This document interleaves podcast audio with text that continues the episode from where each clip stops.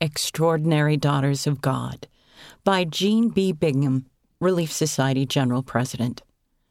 Reaching out in small and simple ways can bless our families and others in extraordinary ways. Editor's note As we look at why we need the church, Sister Bingham explains how belonging to an organization like the Relief Society helps us fulfill our divine potential through opportunities to participate together in the Lord's work of salvation. My story is quite ordinary. Growing up, I loved learning, but I was never the top student in any class. I cannot boast of any expert skills. I play the piano, but only enough to stumble through a hymn. I love to visit art museums, but my artistic talents are limited to doodling designs in my notebooks. I can sew a wearable skirt, but tailoring a suit is definitely beyond my ability. Although I was blessed with good health and loved to run through the park or swim in the lake, I didn't participate in school sports at any level. I was never asked to the prom, and I wasn't the president of anything. I was never one of the popular group, and one strikingly attractive friend once scrutinized my features and said, Well, you'll never be beautiful, but you could be cute. In other words, I was just average. Some of you may relate to these kinds of experiences, feeling that you are also just average, maybe even less than average. If you're human, and particularly female, you have probably experienced those times of self doubt and discouragement that you are not all that you want to be. And yet, even in my ordinariness, Heavenly Father saw value and has helped me begin to develop the gifts and graces He knows will help me become all that He has designed me to be. Know that your Heavenly Father will provide all that you need to become extraordinary as a daughter of God. Every one of us can be spectacular because of our unique bundle of talents and abilities. Unlike in the world, in His kingdom, there is no winner's platform that has room for only one or two. Each of his daughters has been taught and prepared and gifted premortally with marvelous potential to become a queen in the celestial kingdom. Your potential for greatness. What do you want to accomplish in your life? What are your goals and aspirations? If your long term goal is to enter the celestial kingdom to live forever with our heavenly parents and with loved family members, that singular focus will take you farther than you now think is possible. See 1 Corinthians chapter 2 verse 9. You have incredible potential for good because you are a covenant daughter of heavenly parents. The evidence of your inherent potential for greatness is the simple fact that you were born on the earth because you made the choice in the premortal world to accept Heavenly Father's plan of salvation and to follow the example of His Son, Jesus Christ. And because Jesus Christ was willing to take upon himself the sins and infirmities or inadequacies of each of us, See Alma chapter 7, verses 11 through 13. And fulfill that sacred trust through his infinite atonement. We can have every confidence that we can become all we were divinely designed to be. As we make and keep sacred covenants, we demonstrate our desire to fulfill that divine potential. We know we cannot do this on our own.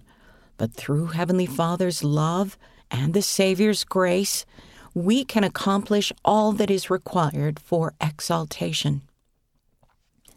That thought sustained me when I was called to be Relief Society General President, knowing that I do not have all the wisdom and ability to fulfill what is required. I nevertheless take comfort and strength from the knowledge that God has all wisdom and all power, both in heaven and in earth. Mosiah chapter 4, verse 9. And that if we just try, just do our best, imperfect as that will be, the Lord will be on our right hand and on our left, and his angels round about us to bear us up. Doctrine and Covenants, section 84, verse 88. All he requires is the heart and a willing mind. Doctrine and Covenants, section 64, verse 34.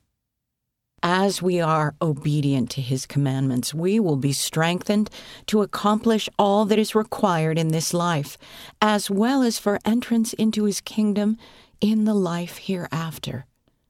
The choice to become a disciple of Jesus Christ gives us the opportunity to wield a more than might be expected influence on those around us.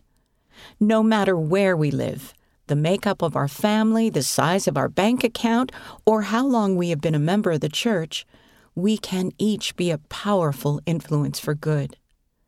Living with integrity at home and in the community, using a gentle voice and kind words with a challenging child or difficult coworker, demonstrating your standards by your modest way of dressing and reaching out of your comfort zone to become acquainted with those who live around you are just some of the many simple actions we can take that will influence others to also rise to a higher plane.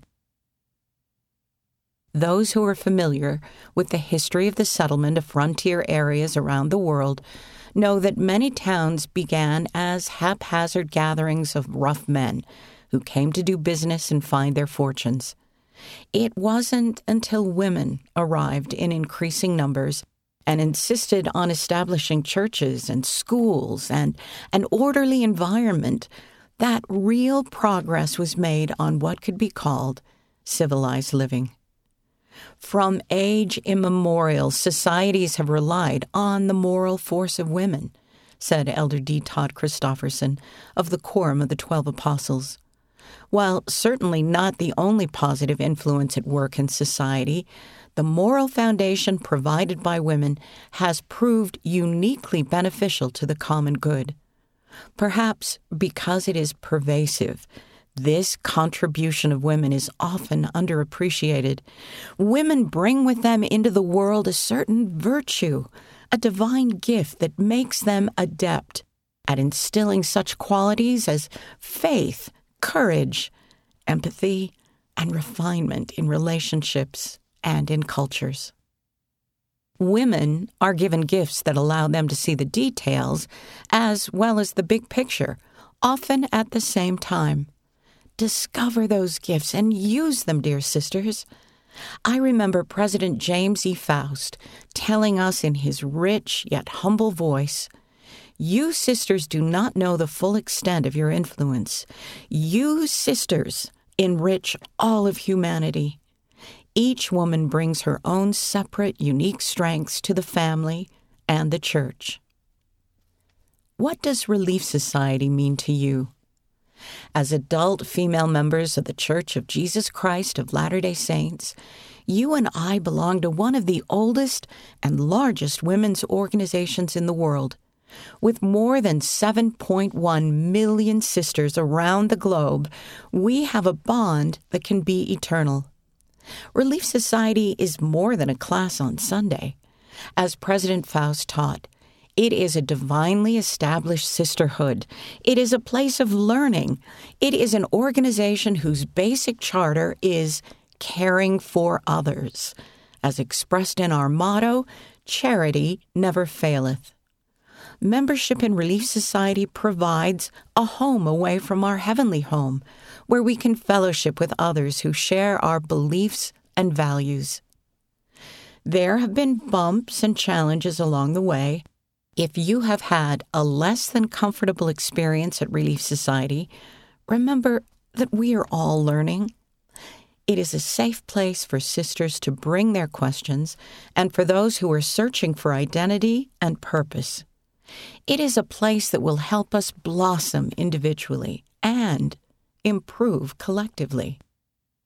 If you are familiar with the updated Relief Society purpose statement, you know that Relief Society helps prepare women for the blessings of eternal life as they increase faith in Heavenly Father and Jesus Christ and His atonement, as they strengthen individuals, families, and homes through ordinances and covenants, and as they work in unity to help those in need. So, number one, we work to fulfill our divine potential. To do that, we all work together to love, to cheer, and to bless in the Savior's name. We participate in the work of salvation, which includes member missionary work, convert retention, activation of less active members, temple and family history work, and teaching the gospel, all things which you are already doing. Where do we start? Where and how do we do this work?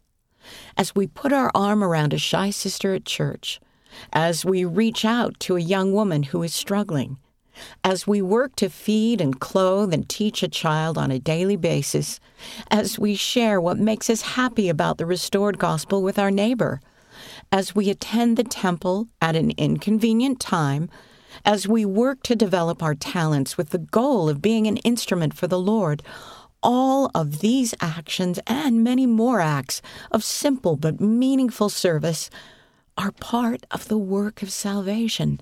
That is our mission. And it truly is vast, but it is doable when we each do something and keep at it. As Emma Smith, the first Relief Society general president, said in 1842, we are going to do something extraordinary. For instance, a busy young mother in Arizona, USA, wondered what she could do to help a newly arrived refugee family in her community. She soon learned that she could give them a few things for their empty apartment. When she and her children visited the family to bring the items, she realized that the mother had no purse to carry her personal belongings. She knew that she and many of her friends had extra purses, so she posted a request on social media. That simple beginning has blossomed into a warehouse full of items needed by just arriving families and helped create a sweet bond between these women of different faiths. Sister Eliza R. Snow, the Second Relief Society General President, testified regarding the blessings of Relief Society. If any of the daughters and mothers in Israel are feeling in the least limited in their present spheres, they will now find ample scope for every power and capability for doing good with which they are most liberally endowed. So, what extraordinary thing will you choose to do? Choose something according to your available time and resources.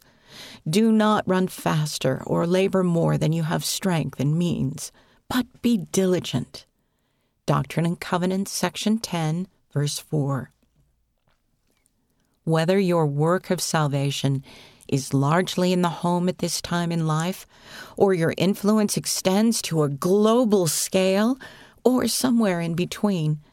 The Lord is pleased with your efforts when you are focused on serving God's children and the eternal goal of returning to Him as a new and improved version of your spiritual self.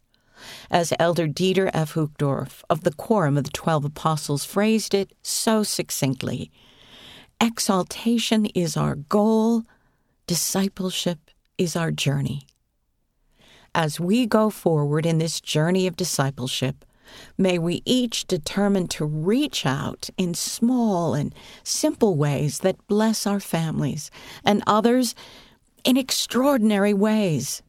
May we treasure our relationships in this divinely designed organization and come to know and follow Jesus Christ, whose teachings and perfect example will lead us back to our Heavenly Father. End of the article.